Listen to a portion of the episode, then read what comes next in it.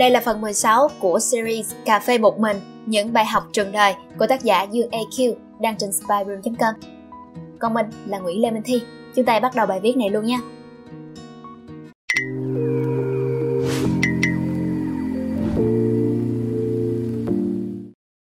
Phần 16 Quyết định Phần kết Trong thời gian làm việc cùng Mr. Kim, tôi cũng dành thời gian để tự học thêm nhiều thứ khác ngoài tiếng Hàn như là Google Sheet, là Excel hay VBA. Và tôi có đăng ký học online. Lý do một phần là vì tôi ngại đến trung tâm học và một phần là tôi cũng không thu xếp được thời gian để đến trung tâm học offline. Lần đầu tôi biết tới việc học Excel có thể được thực hiện qua hình thức online như thế này. Nó khá thú vị và dễ tham gia. Chi phí cũng rẻ so với việc học trực tiếp ở trung tâm. Khi đó, tôi rất ngưỡng mộ người thầy dạy khóa học đó. Bởi họ có kiến thức tốt, khả năng truyền đạt tốt và phương pháp học cũng hay. Tôi còn viết hẳn một email gửi cho thầy để bày tỏ lòng cảm ơn và sự ngưỡng mộ của tôi. Việc gửi một bức thư để bày tỏ tình cảm của mình cho một người mà mình ngưỡng mộ là một hành động rất bình thường. Nhưng với tôi, việc này lại khá khó khăn. Bởi khi làm điều đó, có vô vàng câu hỏi cứ nảy ra trong đầu tôi thêm vào đó là một sự kỳ vọng. Kỳ vọng rằng người ta sẽ hồi âm cho mình. Nên khi không nhận được hồi âm, tôi buồn lắm. Có một cảm giác bị thất vọng. Nhưng sau này tôi nhận ra, sự kỳ vọng ấy là vô lý. Mình muốn bày tỏ cảm xúc thì mình cứ thể hiện thôi. Đừng quá bận lòng với việc họ phải hồi âm. Bởi ta được tự do làm điều ta muốn, thì họ cũng có quyền tự do của họ. Không nên ép buộc người ta vì sự kỳ vọng vô lý của mình một thời gian sau, tự nhiên tôi nhận được một email của thầy. Nội dung email nói về việc muốn mời tôi hợp tác, chia sẻ kiến thức về Excel. Ấy thế mà chẳng nhắc gì tới nội dung trong email trước khi tôi gửi. Cũng không phải dạng email reply, mà là một email mới hoàn toàn. Tôi cũng không hiểu nguyên do tại sao là như thế, nhưng thấy lời mời của thầy thì tôi khá ngạc nhiên, bởi sao thầy lại biết tới tôi mà đề nghị như vậy. Thế nên, tôi hỏi xin số điện thoại của thầy để tiện trao đổi thêm.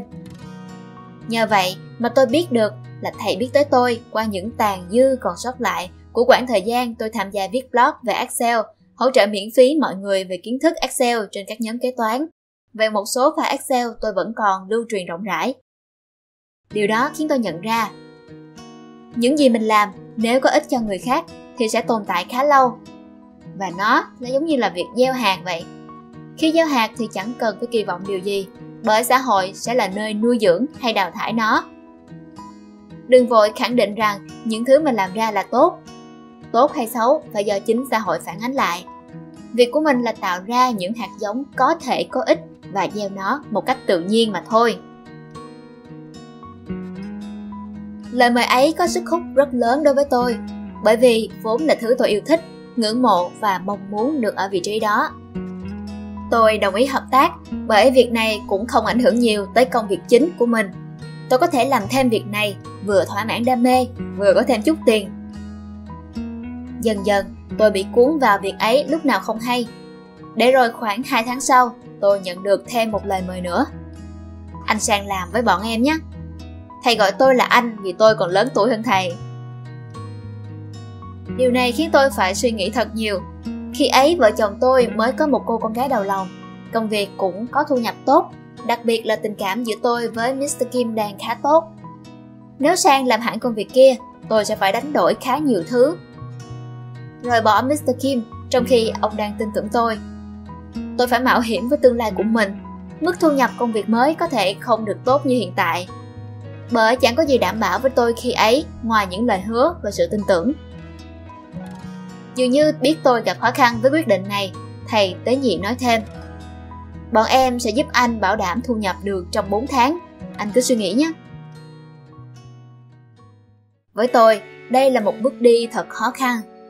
Tôi bị dàn xé giữa những đam mê, thu nhập, giữa sự tin tưởng, sự kỳ vọng, giữa những áp lực khi phải đối mặt với gia đình, với Mr. Kim. Và nó càng khó khăn hơn khi tôi nói ra điều này với họ. Người đầu tiên tôi chia sẻ là vợ tôi. Cô ấy nói rằng tùy tôi quyết định, bởi cô ấy tin tôi sẽ có quyết định tốt. Nhưng cô ấy không quên nhắc tôi rằng Giờ anh có vợ có con rồi, làm gì thì làm, hàng tháng vẫn phải có tiền nuôi gia đình. Đừng có vì đam mê mà quên đi điều đó. Người thứ hai tôi chia sẻ là chị gái tôi, người đã mở ra con đường để tôi được vào làm cùng Mr. Kim. Chị gạt ngay ý tưởng kia của tôi, nói rằng Mày đừng có vớ vẩn, khối người mơ chẳng được như mày bây giờ đấy. Còn vợ con mày nữa, đừng có mà mơ mộng linh tinh. Rồi bà chỉ đem chuyện của tôi kể với bố mẹ tôi. Và phản ứng của họ cũng thật dễ đoán, giống y như bà chị tôi. Riêng bố tôi còn gay gắt hơn nhiều, bởi họ là người hiểu tôi hơn chị tôi. Họ cũng chứng kiến quãng thời gian trước đó, khi tôi thất nghiệp, khi tôi không kiếm nổi thu nhập nuôi sống bản thân. Giờ đây, vừa mới ổn định một chút, lại thêm vợ con nữa. Thế thì việc tôi muốn mạo hiểm là một hành động ngu xuẩn, không thể chấp nhận được. Ông cấm tôi làm điều đó. Trong gia đình tôi, trước giờ bố tôi vẫn luôn là người quyết định mọi thứ. Nếu nói là gia trưởng thì cũng có phần đúng, bởi ông vốn là người tự lập từ nhỏ. Ông quen với việc tự quyết định mọi việc. Thêm vào đó, ông cũng là người có thu nhập cao nhất nhà, cũng có quyền lực cao nhất nhà. Vậy nên trong mắt ông thì tôi vẫn là thằng trẻ con, dẫu cho tôi đã 30 tuổi. Và cuộc chiến giữa tôi với bố đã nổ ra. Không phải là một hai cuộc cãi vã, mà nó kéo dài hàng tuần. Ông làm thế cũng có lý của ông, bởi tôi biết những điều bố tôi lo lắng. Việc nhỏ thì có thể ông không can thiệp, nhưng đây là chuyện lớn rồi. Nó không chỉ ảnh hưởng đến bản thân tôi, mà còn ảnh hưởng tới vợ con tôi nữa. Vậy nên, tôi không coi việc ông can thiệp vào chuyện này là xấu. Trái lại, nó giúp tôi phải suy nghĩ một cách thận trọng và thật sự nghiêm túc để đưa ra quyết định của mình.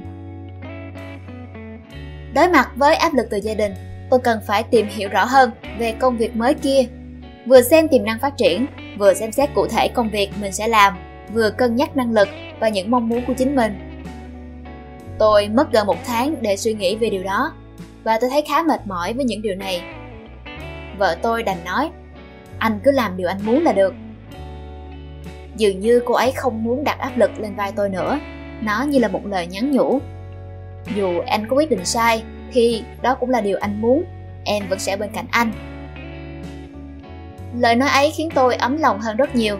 Có lẽ trong lúc khó khăn ấy, chúng tôi vẫn có được tiếng nói chung, có được sự tin tưởng lẫn nhau Điều đó giúp tôi dũng cảm hơn trong việc đối mặt với những áp lực từ gia đình. Dù chưa thể thuyết phục ngay bố mẹ và chị gái, nhưng tôi đã có quyết định cho mình rồi. Vài ngày sau, tôi gửi email cho Mr. Kim. Trong email đó, tôi nói rằng Cảm ơn Mr. Kim, thời gian làm việc cùng ngài khiến tôi rất trân trọng những gì ngài dành cho tôi. Nhưng hiện nay, tôi đã tìm được một công việc mới phù hợp hơn với năng lực và đam mê của mình. Tôi muốn xin nghỉ công việc hiện tại mong ngài hãy hiểu và tôn trọng quyết định của tôi có thể coi đó như một lá đơn xin nghỉ việc. Khó khăn lắm, tôi mới dám nhấn nút send để gửi email đó. Mr kim không trả lời ngay. Ông bảo để ông suy nghĩ. Điều ấy lại khiến tôi hoang mang. Bởi tôi hình dung ra việc ông đã tin tưởng, tín nhiệm tôi biết bao. Ông kỳ vọng vào tôi thế nào? Vậy mà giờ tôi lại xin nghỉ đột ngột như thế này.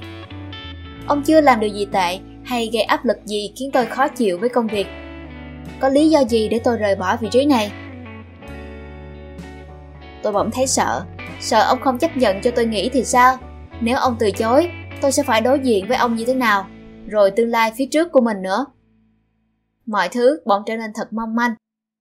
Tôi hồi hộp chờ đợi. Rồi hôm sau tôi nhận được câu trả lời. Ông đồng ý với điều đó. Ông nói rằng ông cũng vui vì tôi dám tự đưa ra quyết định cho bản thân, dám chủ động rời bỏ những điều đang có để theo đuổi đam mê. Dù không biết công việc của tôi thế nào, nhưng ông cũng hy vọng rằng đó là một công việc thật sự phù hợp với tôi. Ông cũng nhắn nhủ tôi rằng nếu đã lựa chọn nó thì phải thật sự cố gắng với điều mình chọn. Đã dám đi thì chỉ có thể đi thẳng, đừng nghĩ việc quay đầu lại. Có như vậy thì mới có thể thành công. Khi đọc được email của ông, tôi đã xúc động tới rơi nước mắt. Bởi ông vẫn quá tuyệt vời so với những gì tôi nghĩ về ông. Tôi bỗng thấy xấu hổ với suy nghĩ tiêu cực của mình ngày hôm trước. Rồi ông bước xuống để bắt tay tôi. Tôi thấy mình thật may mắn vì được làm việc cùng ông. Khoảng thời gian hơn một năm chẳng phải là ngắn, nhưng cũng chẳng đủ dài để tôi hiểu hết về ông. Nhưng hình ảnh về con người cùng cách cư xử của ông khiến tôi thật kính nể. Một tháng sau, tôi bàn giao xong xuôi mọi công việc và khăn gói tới văn phòng mới. Nó có chưa tới 10 con người trên cùng một căn phòng nhỏ khoảng 20 mét vuông ở tận tầng 4.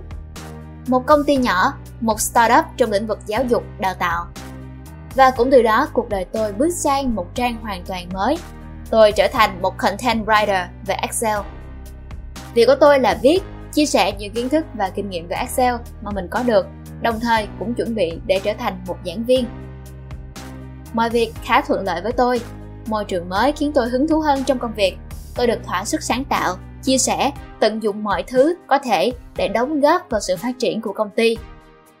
Và sau vài tháng, lần đầu tiên tôi được phụ trách dạy một lớp học Excel cho một ngân hàng lớn. Đó là công sức của cả tập thể, nhưng với tôi, đó cũng là một bước tiến vượt bậc rồi. Từ một chàng sinh viên hướng dẫn các bạn trong giờ học Excel, giờ tôi đã biến thành giảng viên, một chuyên gia trong lĩnh vực này, được họ trả tiền để đứng dậy chia sẻ những gì tích lũy được trong suốt gần 10 năm đó quả là một chặng đường dài và đầy thách thức. Nhưng tôi biết mình đã đi tới đích rồi.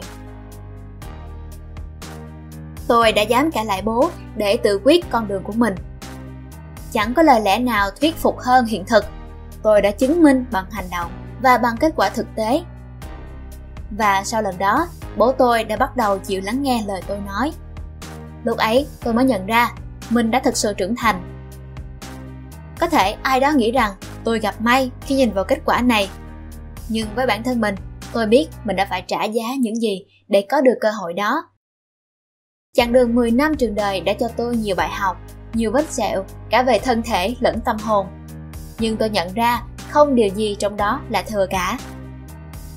Dẫu cho những gì đau đớn nhất, đáng quên nhất, thì ở đó vẫn có những bài học thật đắt giá mà không dễ gì người ta học được. Để rồi đến một ngày, khi cơ hội tới, tôi đã nắm lấy để tự quyết định con đường đi cho riêng mình.